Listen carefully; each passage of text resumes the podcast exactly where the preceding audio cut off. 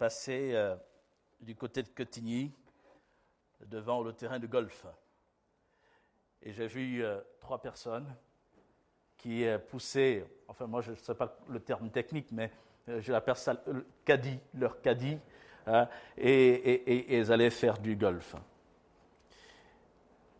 J'ai réalisé, on est dimanche matin, chacun prend une direction. Et dans mon cœur, j'éprouvais cette joie de pouvoir me retrouver avec les frères. Et tout à l'heure, dans le passage que Ken lisait, en parlant de la naissance de l'Église, il a mentionné que l'Église naissante persévérait dans l'enseignement des apôtres, dans la communion fraternelle, dans la fraction du pain et dans les prières. Et dans mon cœur, il y avait cette joie, je vais au milieu des frères, je vais partager des moments où on va louer le Seigneur ensemble. Gloire au Seigneur. Et je peux dire que j'ai été déjà béni au travers de ce qu'on a vécu ensemble, de ces chants, louanges, prières. Merci pour votre accueil, merci pour vos prières. Ma joie aussi d'être parmi vous tient au fait que je désirais vivement vous remercier pour votre soutien, vos prières. Je sais que vous avez prié pour nous et vous priez encore pour nous. Votre pasteur est venu nous rendre visite, comme il l'a dit, et il nous a apporté un enseignement justement pour nous montrer que dans l'épreuve, Dieu est toujours là. Il y a des choses qu'on ne peut pas expliquer. Et l'enseignement a été en bénédiction à l'Église parce que, vous savez, la nature humaine, comment elle est, on peut toujours prendre des raccourcis. Et donc, c'est bien de se référencer, de revoir ce que dit l'Écriture afin que notre foi, dans les moments même les plus compliqués, ne soit pas ébranlée, chancelante, mais qu'elle demeure en Christ. Alléluia, béni soit Jésus. Donc c'est vraiment une grande joie pour moi d'être au milieu de vous et que le Seigneur nous bénisse encore ensemble en ouvrant sa parole. Ce matin, je réponds un petit peu à Ken. Non, je n'ai pas eu vraiment à cœur de parler sur la Pentecôte, sur la vie de l'Esprit. Et ce n'est toujours pas évident quand on est invité et on se demande, mais qu'est-ce qu'on va apporter ? On prie. Mais il s'est imposé sur mon cœur une étude. On ne va pas la voir en intégralité ce matin, mais j'aborderai un aspect avec vous. Et d'ores et déjà, je voudrais vous mettre à contribution. Alors, le message, il est centré sur la parole de Dieu. Je crois qu'on est tous d'accord pour dire que la foi véritable puise sa force dans l'Écriture, dans la parole. Et tout chrétien a besoin de la parole. Et je voudrais donc parler sur l'importance de l'Écriture en m'appuyant notamment sur une donnée bien spéciale, c'est que on relève en lisant la Bible qu'il y a des images qui sont appliquées à la parole de Dieu, ou des images que la parole de Dieu s'applique à elle-même. Par exemple, la parole de Dieu est comparée à la vérité, oui. Une semence. Effectivement, la parole de Dieu est comparée à une semence, une épée, du pain, du miel, un miroir. Et la parole de Dieu est comparée à... Je vais me déplacer un peu, je ne sais pas si vous me voyez bien.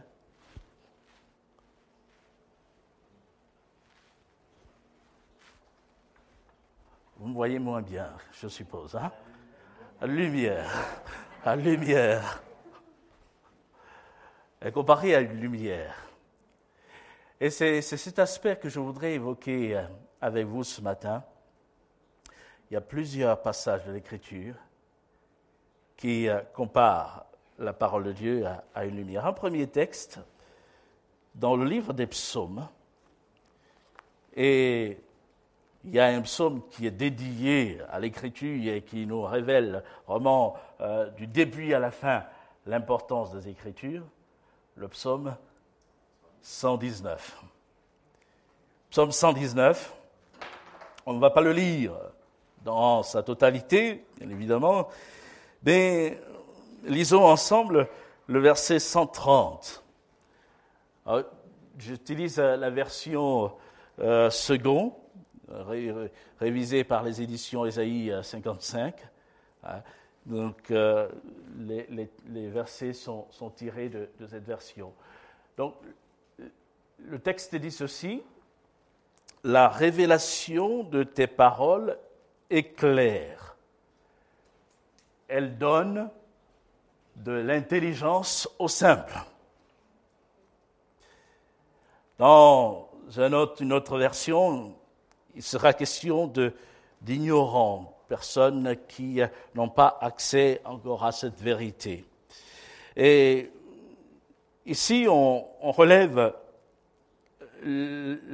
tes paroles éclairent, la révélation éclaire.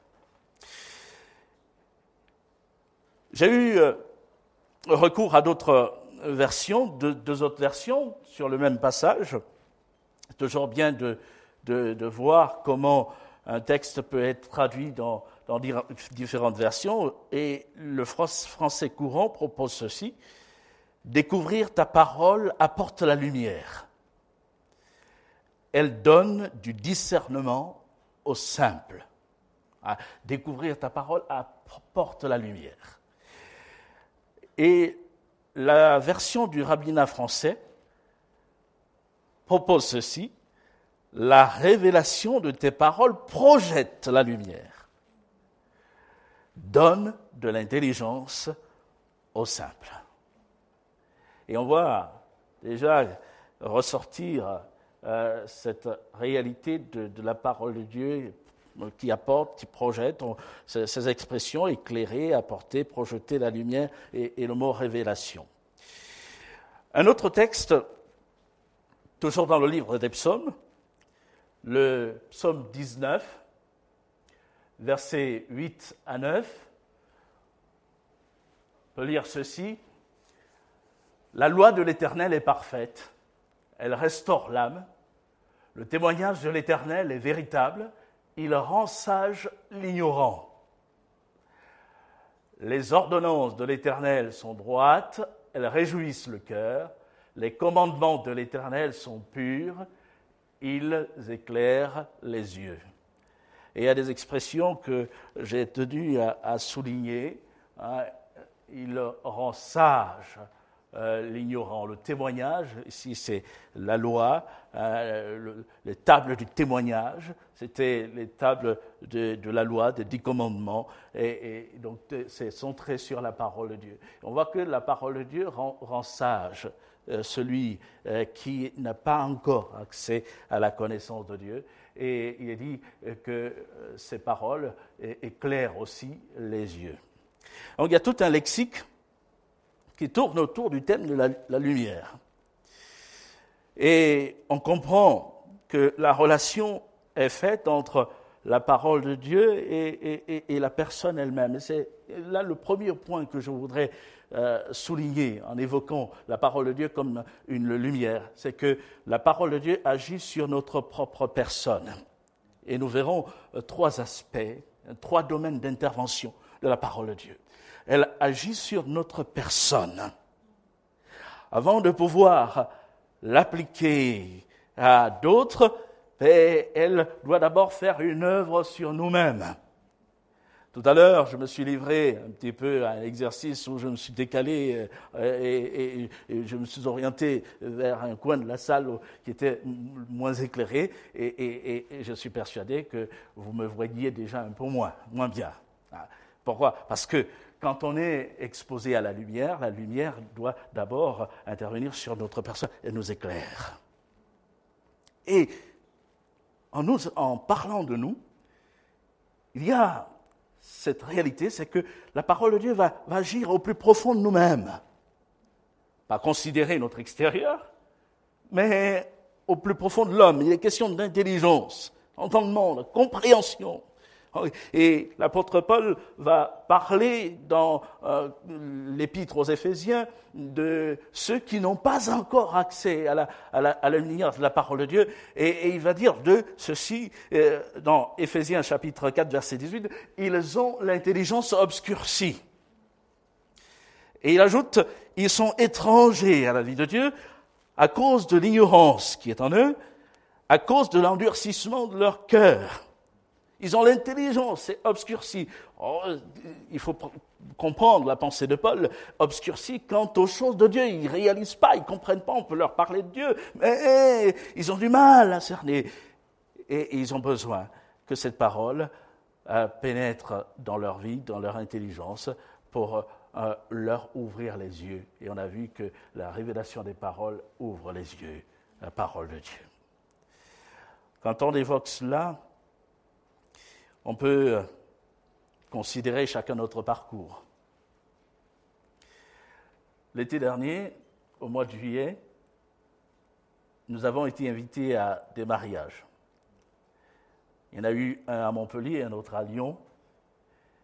Et lorsque nous étions à Lyon, il y avait une très belle cérémonie. Et béni soit Dieu pour les mariages. C'est une bénédiction, hein. Hier, il y avait un mariage ici, gloire à Dieu, ça réjouit l'Église. Alors, je ne sais pas comment ça s'est passé, mais c'était certainement beau, et en plus, et joli, gloire au Seigneur. Et on voit encore les marques hein, du mariage, la salle, et les décos, c'est magnifique. Et au mois de juillet, on était à ce mariage à Lyon, et le mari est rentré... avec un beau costume, un peu à l'ancienne, très élégant. Et puis on a attendu la mariée. Elle est rentrée dans la salle, mais elle est rentrée en chantant. Et on a entendu une voix, une belle voix. Les gens se sont retournés, et moi y compris. On s'est retournés pour regarder la mariée qui rentrait. Moi, on ne pouvait pas voir son visage. Elle avait un voile. On entendait la voix, mais on ne voyait pas le visage. Et puis quand elle est arrivée au devant, le marié a ôté le voile. Et on a pu voir le visage de celle qui avait une si belle voix, qui chantait. Et... c'est une image qui a été très forte. Tant qu'on est là comme voilé, le rapprochement s'arrête là. Le mariage est toujours une très belle circonstance. Mais ce que je voudrais relever ici, c'est que le voile empêchait, dans la circonstance, de voir son visage. Il a fallu un moment où qu'il soit ôté. Et en fait... permettez-moi de faire ce rapprochement.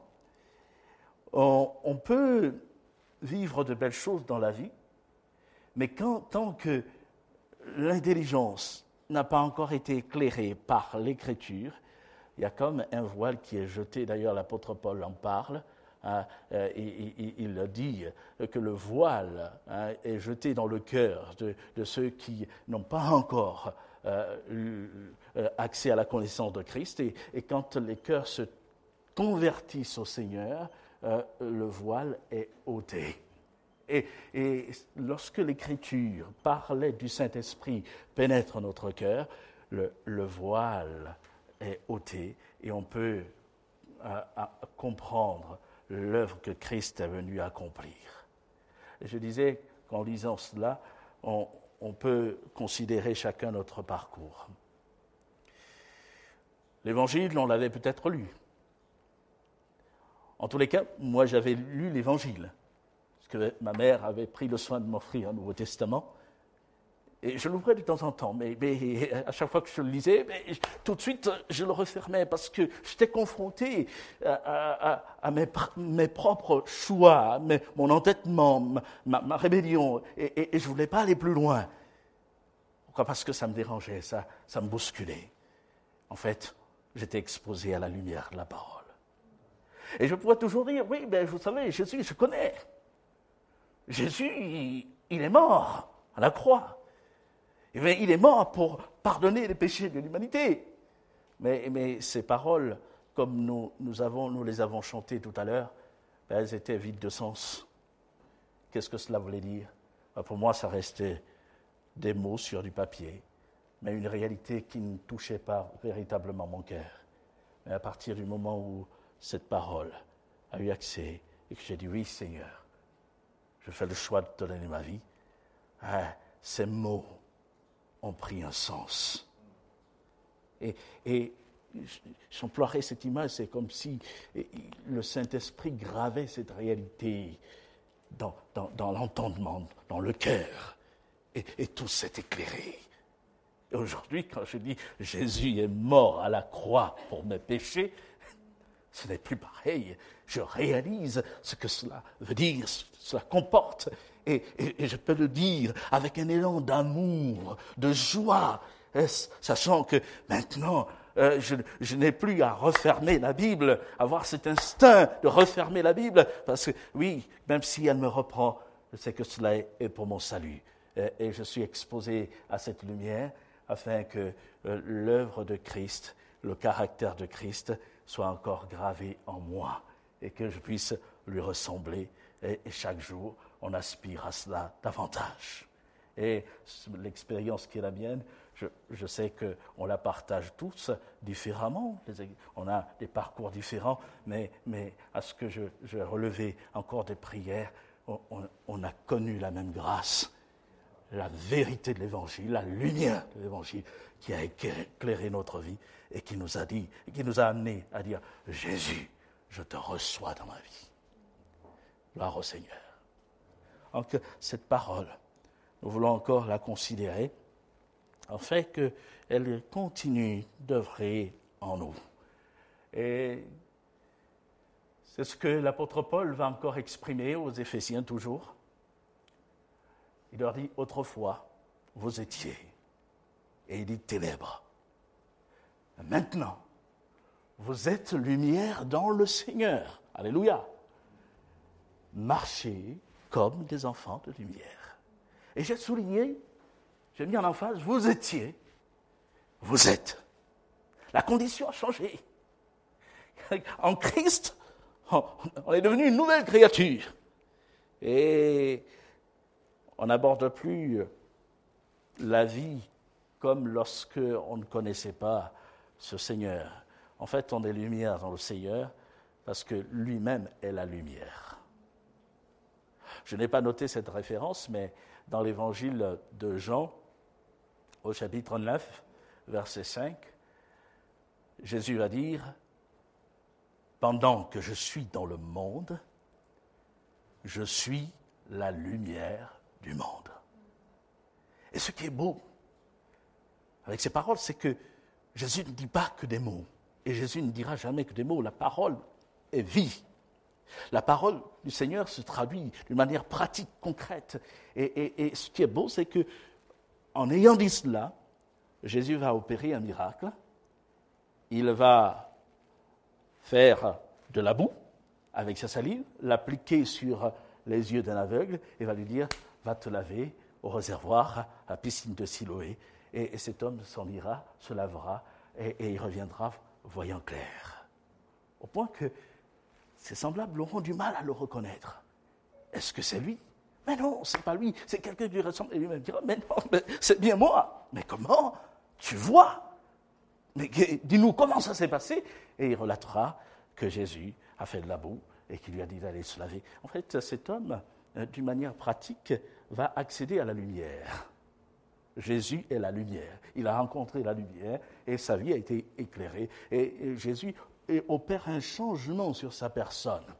Et ce qui est là comme un enseignement sur un aspect de la vie quotidienne, c'est aussi une réalité qui va s'appliquer sur le plan spirituel. Lorsque nous rencontrons Christ, ben, nous accédons à la lumière, il agit sur notre personne, il change notre vie et la condition n'est plus la même. Et il n'y a que le Seigneur pour opérer un tel changement. Et ce Seigneur, nous voulons encore l'aimer, nous voulons le bénir, le glorifier, lui qui a su transformer nos vies.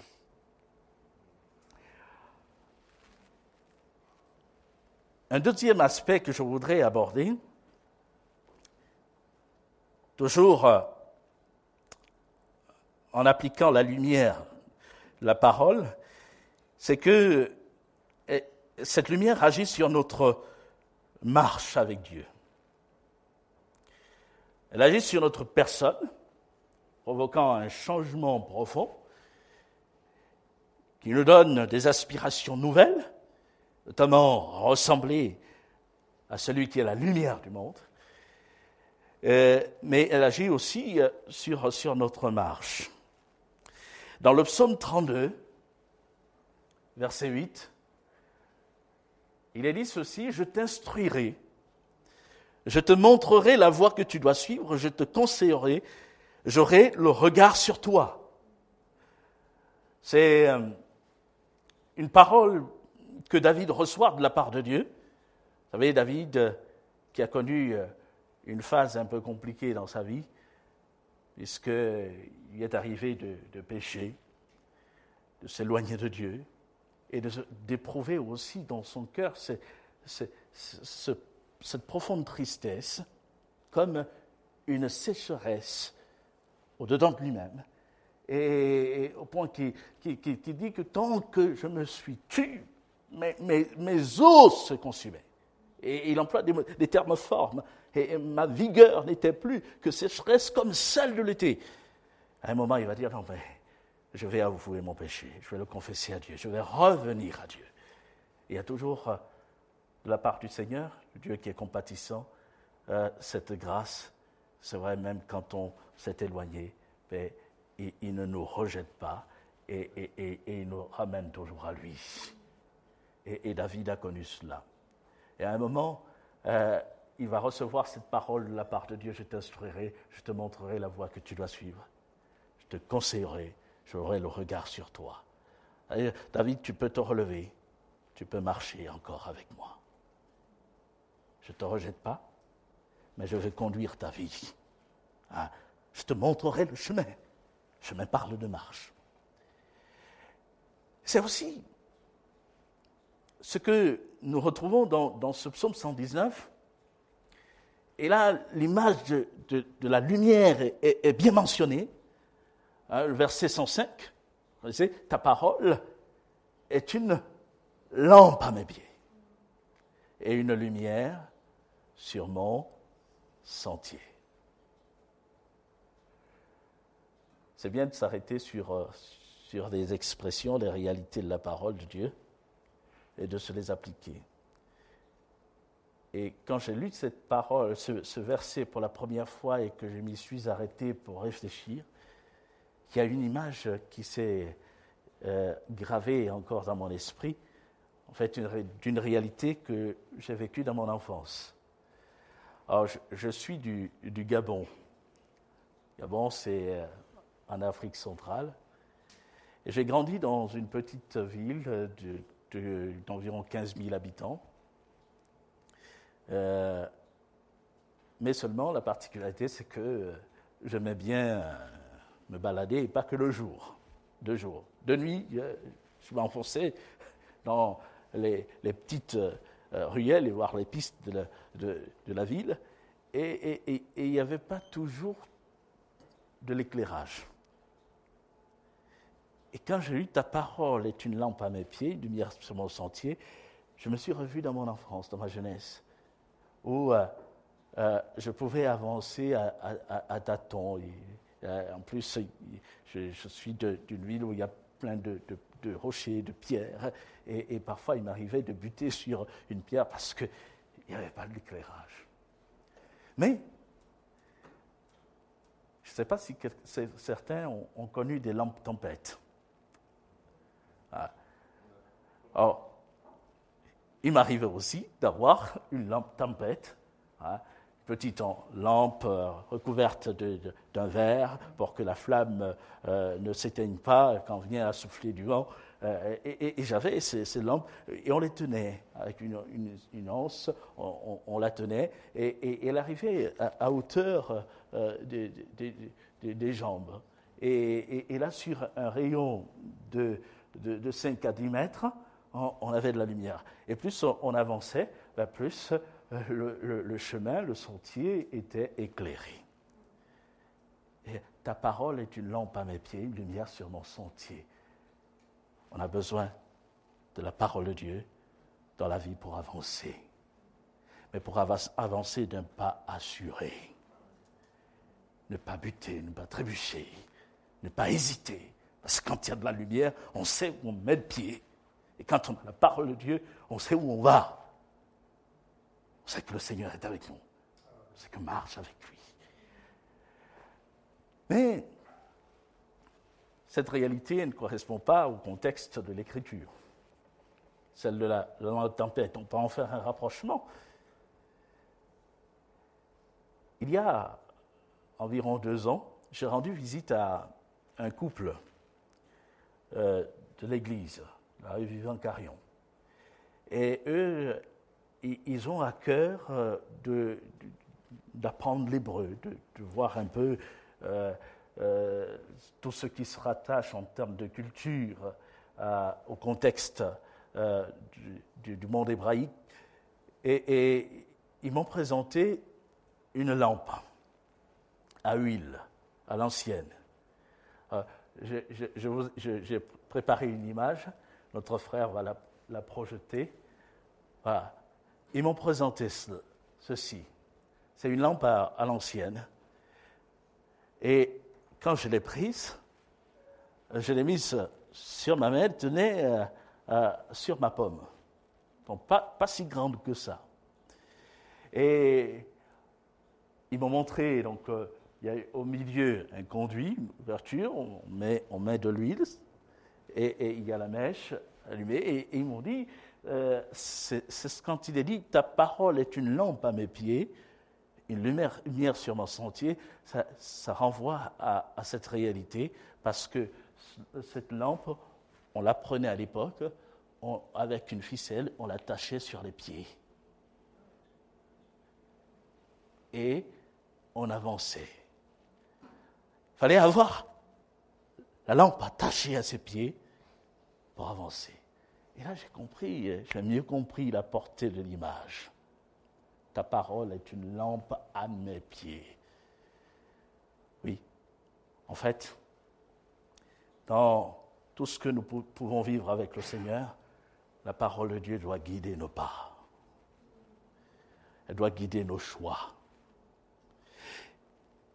Et c'est vrai qu'en la lisant, quand je parle à des convaincus, on reconnaît que la parole de Dieu répond à tous les besoins ou tous les aspects de la vie de l'homme. Alors, je prends la précaution de préciser qu'on ne verra pas le détail de jours et des activités qu'on peut mener dans une journée, dans l'Écriture. Mais la parole pose des principes. Et ces principes correspondent aux besoins de l'homme. Et en lisant l'Écriture, je suis confronté, par exemple, à un choix difficile à faire. Je peux toujours, par la grâce du Seigneur et l'éclairage du Saint-Esprit, avoir une réponse.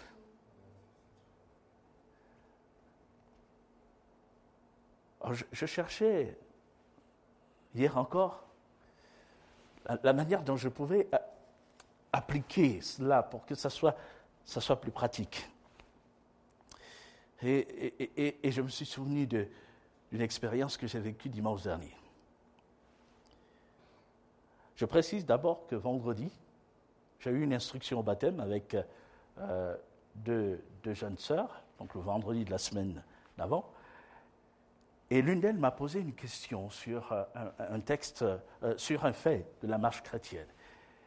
Et je lui ai dit, tu sais, il y a toujours un principe à avoir, c'est que quand tu es confronté à une question sujet de ta marche, de ta relation avec Dieu, tu te réfères à la Bible. Que dit l'Écriture ? Qu'est-ce que l'Écriture peut me conseiller ? Je lui ai dit ça. Et dimanche matin, on avait une assemblée générale extraordinaire. Ken m'a fait part que vous aurez des nouveaux locaux, peut-être. 6 miracles, pardon. Désolé si donc, que le Seigneur puisse conduire les choses à ce niveau-là aussi. Dans tous les cas, nous, on cherche aussi, hein, comme vous, et dans la ville de Semur, on a des frères qui se réunissent dans une salle de mairie et qui sera plus disponible que jusqu'au mois de décembre. Et se trouve que, par la grâce de Dieu, il y a une possibilité d'acquérir un terrain. On a cherché depuis des années et jusqu'alors, on n'avait rien trouvé. Il y a eu des possibilités, mais rien ne se concrétisait. Et dimanche, on avait une assemblée générale pour déterminer si on pouvait acquérir le terrain et bâtir quelque chose. Pour que ces frères ne puissent pas se retrouver dehors et qu'ils aient aussi un lieu de culte. Vous savez, dans les assemblées générales, on ne sait pas toujours comment ça va se passer, surtout avec de grands projets comme celui-ci qui engagent l'avenir d'une communauté. Et ce n'est pas très facile. J'avais déjà discuté avec les uns et les autres, il y en a qui étaient d'accord pour un certain budget et il ne fallait pas dépasser une certaine somme et il fallait donner une orientation. Et le conseil se retrouvait très tôt le matin avant de pouvoir exposer la situation au vote de l'Assemblée. Et là, je vous avoue que j'étais très partagé, très mal. Je suis dit, Seigneur, qu'est-ce qu'on va pouvoir décider et quelle motion on va pouvoir présenter à l'Église pour ce vote. Et ce que je ne voulais surtout pas, c'est que l'Église soit là comme divisée, que les uns se dressent contre les autres sur la vie parce qu'on n'est pas d'accord. Et avant d'aller à l'Église, je priais le Seigneur. Je dis, Seigneur, montre-moi, donne-nous une direction. Et pendant que je criais à Dieu, il y a une pensée qui a traversé mon esprit. Betsaleel. Et je pensais à Betsaleel. Je dis, au fait, je vais lire. Alors, Betsaleel, son témoignage nous est rendu dans le livre de l'Exode, au chapitre 36, notamment. Et c'est un homme qui a été choisi par Dieu pour construire le tabernacle. Dieu a donné à Moïse les plans du tabernacle sur la montagne d'Horeb et il a mis de la sagesse en Betsaleel et Oliab pour que ces deux hommes conduisent les travaux. Et quand j'ai vu Betsaleel, j'ai cherché le texte et je l'ai relu et là, j'ai trouvé toute une marche à suivre quant non seulement à la conduite des travaux, mais aussi à la disposition du cœur du peuple d'Israël pour pourvoir aux besoins, aux matériaux dont ces hommes avaient besoin pour la construction du tabernacle.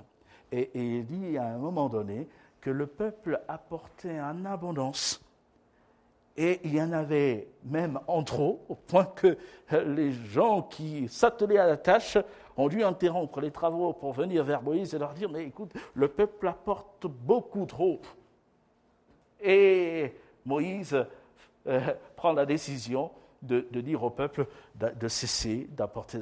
Il y en a beaucoup trop. Et je trouvais là la réponse à la question que j'étais en train de me poser. Et voilà, je vais exhorter les membres du conseil à ne pas trop limiter les choses, parce que c'est cette pensée qui s'est imposée à ce moment-là sur mon cœur, et je l'ai partagée avec le conseil, et on s'est mis d'accord, presque à l'unanimité, à l'exception d'une voix, mais les choses ont été exposées, et j'ai vu là la main de Dieu, et tout s'est passé par la suite dans la paix, au point que chose que j'ai rarement vue, que je voyais que là pour la première fois, au moment où on attendait la décision du vote, il y en a qui ont entonné des chants, comme ça, louant le Seigneur. Et ça, je suis très surpris, je ne m'attendais pas à cela, et j'ai vu la main de Dieu. Et j'ai béni Dieu, parce que cela ne relevait pas de l'homme, en fait. La parole de Dieu, dans cette circonstance, nous a donné une direction, et c'est celle qu'il fallait suivre. Et on voit que quand la parole nous conduit, quand le Saint-Esprit est là pour diriger et appliquer cette parole dans notre vie, Dieu fait son œuvre. Et que le Seigneur nous donne encore, par sa parole, d'être dirigés. Et ça, c'était dans un domaine, un choix, pour une orientation d'une communauté, mais dans tous les domaines de notre vie personnelle, quand on est confronté à des choix, notre vie familiale, et il y a aussi parfois des choix à faire à ce niveau. Notre vie professionnelle, du travail, peut-être puis arriver qu'on soit confronté même à un collègue, un travail compliqué, difficile, caractère, Seigneur, comment me comporter ? Que me conseille ta parole ? Et la parole nous guide. Et je crois encore en cette lumière qui nous éclaire, afin que dans notre marche, on sache le cap, tenir le cap et la direction à suivre. Amen. Très rapidement, je disais que j'avais un dernier aspect, mais on ne va pas le développer grandement. Il est dit dans Matthieu chapitre 5, verset 14, « Ceci, vous êtes la lumière du monde. Une ville située sur une montagne ne peut être cachée. » Et le verset 16 dit que votre lumière luise ainsi devant les hommes, afin qu'ils voient vos bonnes œuvres et qu'ils glorifient votre Père qui est dans les cieux. Et ici, on voit que la parole, non seulement elle s'applique à notre personne, notre vie, elle éclaire notre personne, elle nous éclaire dans notre marche avec le Seigneur, mais également, elle nous amène à apporter un témoignage vis-à-vis des autres. La vie de Christ en nous interpelle. Une ville qui est sur une montagne ne peut être cachée. Nous avons vécu pendant un certain temps, quelques années, en Savoie, et c'est une région où il y a pas mal de montagnes. Et c'est vrai qu'il y a des villages, des villes qui sont construites sur la montagne, et c'est exposé. On les voit de partout, et parfois, même depuis quelques centaines de kilomètres, on aperçoit au loin. Ben, c'est visible, c'est exposé. Et en fait, on ne peut pas vivre notre marche avec le Seigneur d'une manière cachée. La foi, elle est personnelle, mais on entend de plus en plus dire qu'elle doit se vivre dans la sphère privée. Il faut effectivement avoir de la sagesse quand on a des relations avec les autres, mais en fait, on ne peut pas se cacher. On est dans le monde. On n'est plus du monde, mais on est dans le monde. Et Jésus a voulu que ce témoignage soit là, partagé avec tous. Et que la lumière de la parole de Dieu nous donne aussi de luire dans le monde, d'éclairer ceux qui ne connaissent pas le Seigneur. Je vais juste m'arrêter à ces paroles en évoquant un témoignage d'une jeune sœur. J'ai vu qu'il y a un frère qui a été baptisé récemment. Gloire à Dieu, c'est un encouragement pour l'Église. Et il y a quelques années, on baptisait aussi une jeune sœur et qui avait entendu l'Évangile par une camarade de classe. Elle était enfant, elle a participé à un camp chrétien et là, elle a été touchée. Ses parents n'étaient pas chrétiens du tout et elle a reçu Christ dans sa vie. Mais son père était un homme de principe, un gendarme, et elle savait que si elle demandait à son père d'aller à l'église, il n'aurait jamais accepté. Mais dans son cœur, elle avait reçu quelque chose de très fort, elle avait vécu une rencontre avec Christ, et elle s'est dit que quand j'aurai 18 ans, j'irai à l'église. Et quand elle a eu 18 ans, elle a commencé à venir à l'église. Et elle a pu ainsi grandir dans la foi, nous l'avons baptisée. Et cette jeune sœur s'est retrouvée à Montpellier, alors qu'elle habitait en Savoie, et pour un mariage. C'était une circonstance, le mariage d'une amie. Elle n'avait pas prévu forcément le retour en train, parce qu'à un moment donné, il n'y avait plus de train, c'était le dimanche en fin d'après-midi, et elle voulait à tout prix rentrer pour ses cours le lendemain, et lui a traversé une idée, elle s'est dit, ben, je vais faire de l'autostop. Et elle a prié, Seigneur, conduis-moi. Et elle a indiqué ce panneau, Chambéry, Exode. Et au moment où elle attendait, un jeune homme est passé. Lui, il faisait ses études aussi à Chambéry. Et il a vu Chambéry, bon, il dit, bon, ben, je m'arrête pas. Et il s'est arrêté, il a pris. Et Aurélie, c'est le prénom de la jeune fille, elle est rentrée. Et tout le long, elle a commencé à parler de Jésus. Elle lui a raconté comment elle a rencontré Jésus. Et tout le long, et à un moment donné, ce jeune homme, qui était à peu près du même âge qu'elle, a été fortement interpellé. Et lui a dit, mais si dans ton église, on vit la foi de cette manière-là, et on parle de Dieu de cette manière-là, alors là, oui, je veux venir à l'église. Et on a vu ce jeune venir à l'assemblée. Il a commencé par participer aux réunions de jeunes. Et dès la deuxième réunion à laquelle il participait, il a élevé la voix pour prier. Et on a eu la joie de l'accompagner, de le voir s'approcher du Seigneur et s'engager aussi dans les eaux du baptême. Et un jour, on parlait du fait d'ouvrir la porte de son cœur à Jésus. Vous connaissez l'image de l'Écriture, quand Jésus dit « Voici, je me tiens à la porte et je frappe ». Et ça l'a marqué, et il nous a répondu « Oui, je me souviens, un jour j'ai ouvert la porte de ma voiture à une jeune fille, mais ce n'était pas seulement à une jeune fille que j'ouvrais la porte de ma voiture, je l'ai ouverte à Jésus. » En fait,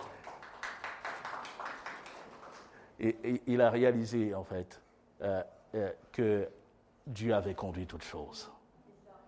Et ce qui l'a marqué, ce n'est pas simplement les propos de témoignage d'Aurélie, mais il a vu qu'il y avait une vérité, il y avait de la vérité dans ce que Aurélie disait, qu'elle le vivait pleinement. En fait, oui, la lumière. Le Seigneur s'est servi d'Aurélie et que le Seigneur se serve de chacun de nous. Je ne dis pas qu'il se servira de la même manière, mais notre vie en soi est un témoignage. Hein? Notre manière de vivre, les gens vont relever, mais il est différent, elle est différente, il y a quelque chose. Hein? Et en partageant, ben oui, on pourra avoir cette liberté encore de leur exposer l'Évangile.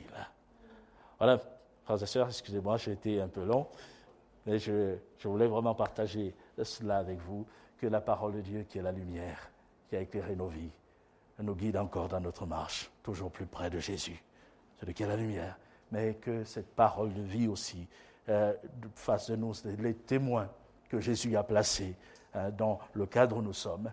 Et ensemble, vous êtes ici, mais on est tous dans la même ville, que le Seigneur nous bénisse et nous donne vraiment de témoigner encore de sa personne. Amen. Je vais prier, merci. Nous voulons te remercier, Seigneur, parce que c'est toi qui as su parler à nos cœurs, Seigneur, et qui nous a éclairés, afin que l'Évangile devienne une réalité dans nos vies et que nous puissions te connaître, connaître ton amour, connaître ta vérité. Et merci d'avoir changé nos cœurs. Merci pour l'œuvre que tu continues encore en nous, nous transformant jour après jour par l'Écriture et par l'action de ton esprit, à ton image, à l'image de Christ. Seigneur, merci pour tout ce que tu veux encore accomplir dans nos vies personnelles, dans nos foyers. Je te prie pour mes frères et sœurs ici, Seigneur, veuille les bénir. Tu connais leur marche, leur réalité, les aspirations des cœurs, l'objet de leur prière également. Et que ta grâce leur soit accordée. Mon Dieu, que ceux qui sont peut-être dans une situation difficile, comme je peux connaître en ce moment, Seigneur, soient affermis encore dans tes voies. Et que surtout ta parole soit leur soutien et leur donne l'assurance dans leur foi. Seigneur, veuille les bénir. Nous prions, Seigneur, que tu bénisses ceux qui s'engagent avec toi et qu'ils soient gardés dans tes voies. Seigneur, bénis notre frère qui a fait ce choix aussi.